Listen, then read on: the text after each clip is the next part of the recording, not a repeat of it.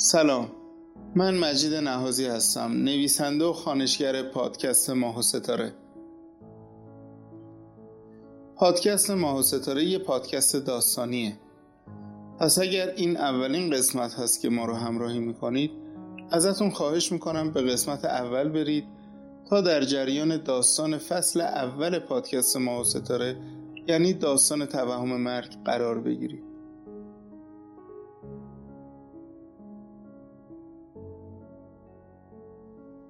خلاصه با کلی مثبت اندیشی از اتاق بیرون اومدم.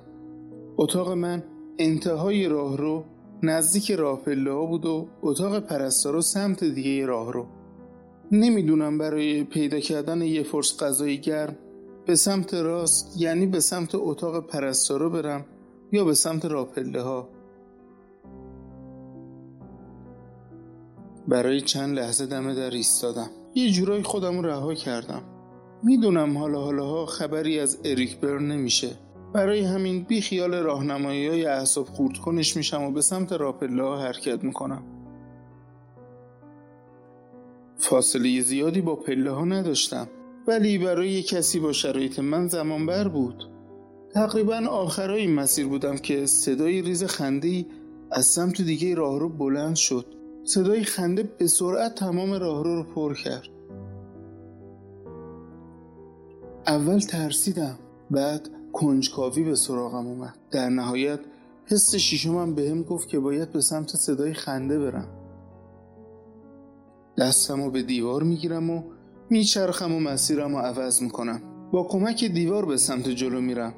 مدام سرک می‌کشم. هیچی نمی‌بینم. تو همین سرک کشیدن ها متوجه اریک برن میشم. سر و کله اریک برن این بار روی دیوار مقابل پیدا میشه. همچنان حرف نمی‌زنه. فقط ادای منو در میاره. لنگون لنگون به سمت مسیری که در حرکتم حرکت می‌کنه و سرک می‌کشه.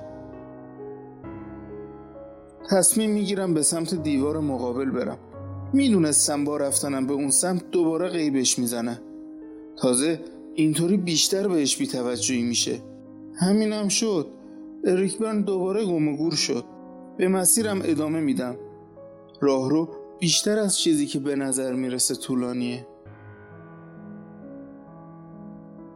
می‌خواستم برگردم.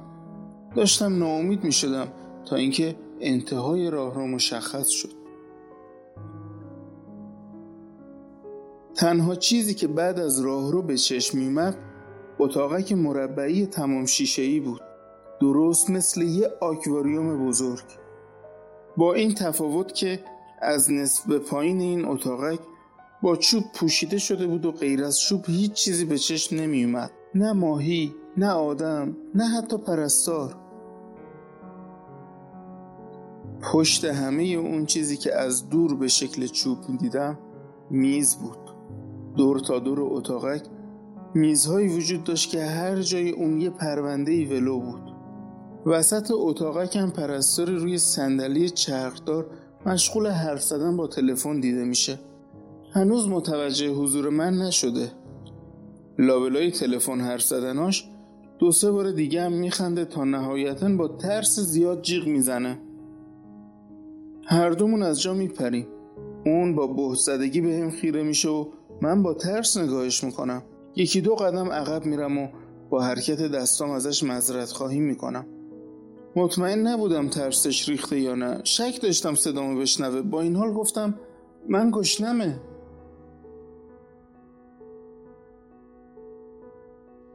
با بیتوجهی تمام گوشی تلفن رو سر جاش می‌ذاره و مشغول مرتب کردن پرونده ها میشه.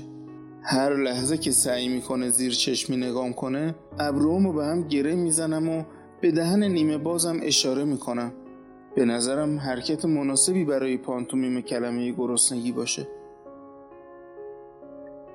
پرستار با کلافگی زیاد از در تمام شیشه پشت سرش درست زل مقابل جایی که من ایستادم از در خارج میشه.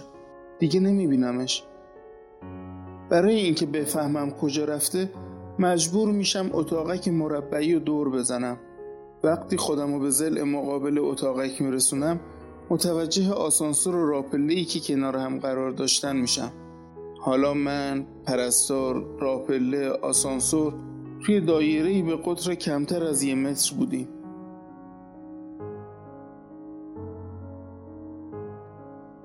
چهره پرستار نسبت به قبل رنگ پریده تر شد. نمی‌دونم از چی ترسیده. فکر کنم اگه به اتاقم برگردم همه چی به حالت اول برمیگرده. صدای ناشی از رسیدن آسانسور به طبقه برای مدت کمتر از یک ثانیه پخش شد. پرستار دوباره از جاش پرید و خودشو آماده کرد تا یه جیغ دیگه بکشه. نخندیدن در برابر این صحنه واقعا کار سختی بود. در آسانسور باز میشه. اول یه مرد سیاهپوش از اون خارج میشه. به دنبال اون یه خانوم با شال مانتوی سبز. هر سه نفرشون بعد از کمی ارتباط تلپاتی مانند با هم به سمت من برمیگردن و خیره میمونن. این قسمت هفتم از فصل اول پادکست ماه و ستاره بود. از اینکه با من همراه بودین ازتون ممنونم.